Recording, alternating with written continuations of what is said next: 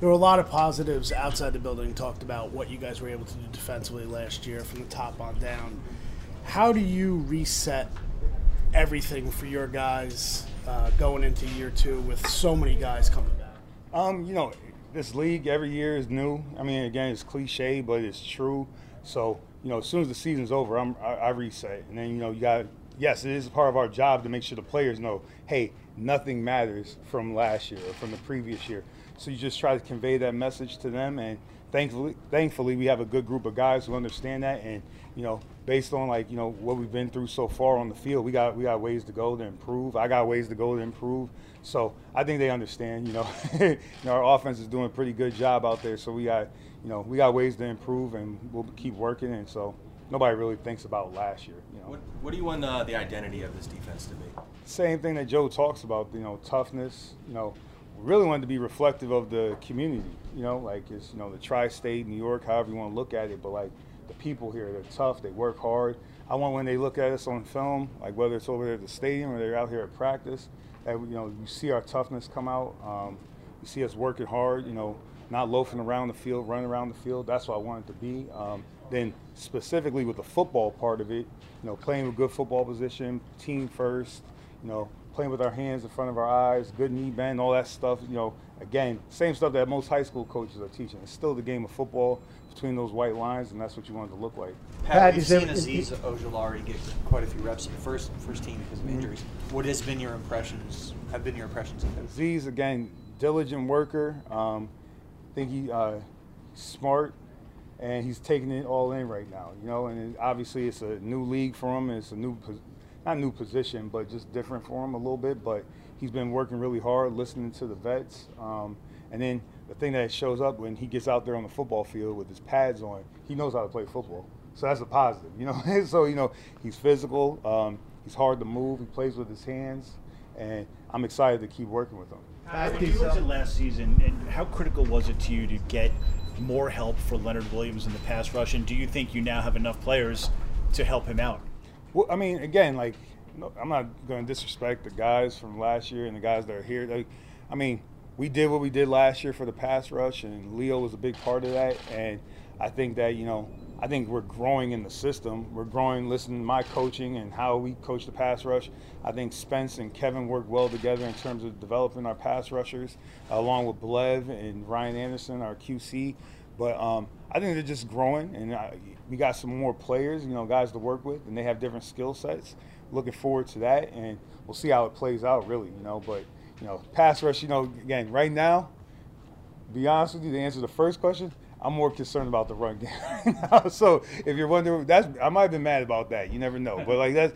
But I would assume I'm, I'm more worried about the run game. Pass rush will come, but I know it's a passing league, and I know I'll probably, you know, but I'm not there right now. have, there been, have, there been, times this year out in camp so far where you've instructed the guys to do something mm-hmm. and they knew it already or they got it real quick as opposed to last year where you were teaching them, they were looking at you like, we don't get this? Um, I, I would say the situational stuff, you know, because we spend a lot of time. Joe hits it with the group. Then we hit it uh, separately as a, a, unit. Then the coaches hit it. But the awareness of the situational football, I mean, again, you guys aren't privy to it, but the, the conversations that happen on the sideline now, they're more football based, you know, as opposed to worry about whatever it might have been before because, okay, it's P and 10 here, it's second and seven. We're able to have those conversations, you know. And again, you had players that were more advanced before. You had Blake, you had Logan. Those guys could have those conversations easily. Now you're dealing with a, a larger group able to do it. Pat, you spoke about the run. You're concerned about the the run defense. I'm just kind of wondering.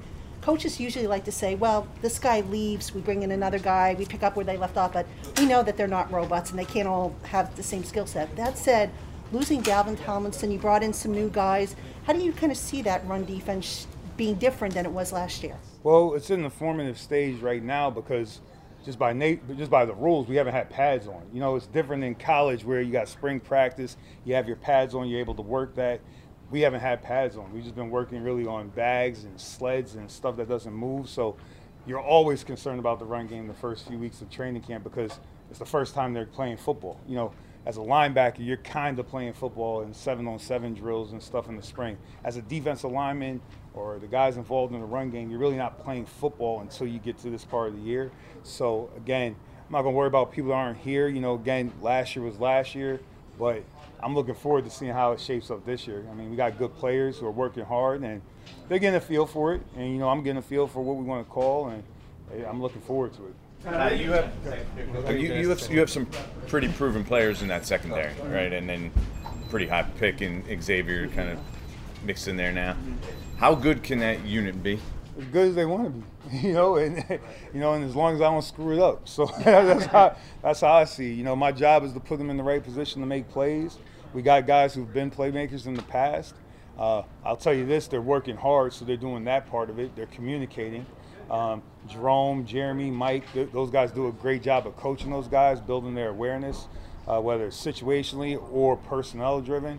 And with that information, I think the sky's the limit. But we're going to take it day by day and just keep putting in the work. So because it's such a proven group, like you said, do you give them more latitude? Like because you say, hey, we just got to let them go, do as good as they, they can be. I'm big on this. Again, I'm a coach. What happens between those white lines is really that's it's their defense. If that makes sense. Right now, I'm holding the keys to a certain extent, and I'm guiding this ship. But at some point, after you get the message across and they understand exactly what you're looking for, and then, you know I'm able to convey that to them the right way. Then I, I give them the keys. And again, now we're not going to be operating outside the defense, but between those white lines, they, I mean, what they see is what they see. That's what they get paid a lot of money to make those split second decisions, see those, uh, decipher those plays and all those scenarios that come up. So to answer your question, yes, but I don't know if it's a yes. I don't know. I am not, sorry not to be so articulate there. to that to that point, um, how important is intelligence when you're evaluating a defensive back, and especially in your scheme? And how would you? I mean, is this is this the smartest group of DBs? Uh, fo- football intelligence. I mean, that, that's always or football IQ or football savviness. That's always important. I mean, I could care less if they know exactly what E equals MC squared means or whatever. Because I don't know. I might not know, but um, but I like to be able to talk to them about football. I do like to be able to talk to them about football, and then I like for them to be able to learn from their their past mistakes and from experiences. So if that equates to intelligence, that's what we're looking for. You know, can they get out there on the field? Can they see something? decipher it, fine. Can they learn from their mistakes when they were, you know, and be able to move on from that? That's what you're really looking for. And in terms of, I'm not going to compare them to other groups. I mean, I've been around a bunch of good football players before, but I'm, I'm very excited about this group and the level of, you know, whether it's communication, the rapport they have with one another, and their ability to, to fix stuff on the field. Like, I'm, I'm, I'm looking forward to see how it keeps growing as we go. Uh, what made Logan's transition to safety? Say one more time. What made Logan's transi- transition to safety seem so seamless last season? He's a good football player. I mean, you know, I mean, like to be honest, good football players, it makes it a little bit easier. You know, I mean, and just the system he he grew up in, it was about um, you know being versatile. So like, I mean, whether he was officially a safety or not, he's done those jobs before. And then you know, based on what we do, we mix it up a lot. You know, put guys in different spots. So defensive backs are defensive backs. Our corners play safety roles. Our safeties play corner roles. Our safeties play linebacker roles. So I mean, and Logan happens to be smart. He, I mean, I mean, let's not kid ourselves. He is smart and has football IQ, so that's a big part of it. Do you think that him And he works hard. Let me say that. And he works really hard. Do you think that him entering his second full season as a Mhm. safety, think there's still a level of improvement that could be there too? Oh, there's always a level of improvement. He'll he'll tell you that. I mean, he's he's working every day to get better, and he wants us to be on him. And thankfully, you know, he doesn't have to worry about that. We'll do that. but you know, like he wants to improve. He wants to be the best out there, and I love that about him. I love that about him since I've known him, and he wants to be the best, and he's working hard to do that. And he's bringing guys along with him too. Pat, with so many guys coming back, do you have a bigger playbook, or can you do more things, or?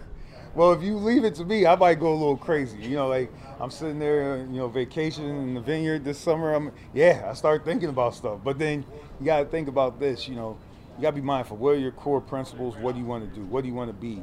And you got to understand. You know, don't have a lot of time with those guys, and then the team hasn't really uh, formed yet. And so you got to be, you have to be mindful of that. You have to be mindful of it. But the playbook will grow as we grow as a unit. You know, so the thing for me is establishing the foundation, or sorry, the thing for us is establishing the foundation of the base knowledge of what we want to do, our core principles, and then from there, based on the opponent, it could grow. So like you asking my old players, they know I, I hate playbooks. I hate playbooks. I'm like, I can't use the language I use about playbook, but I'm not a big fan of playbooks because it's all based on what they could do. It's based on what they could do.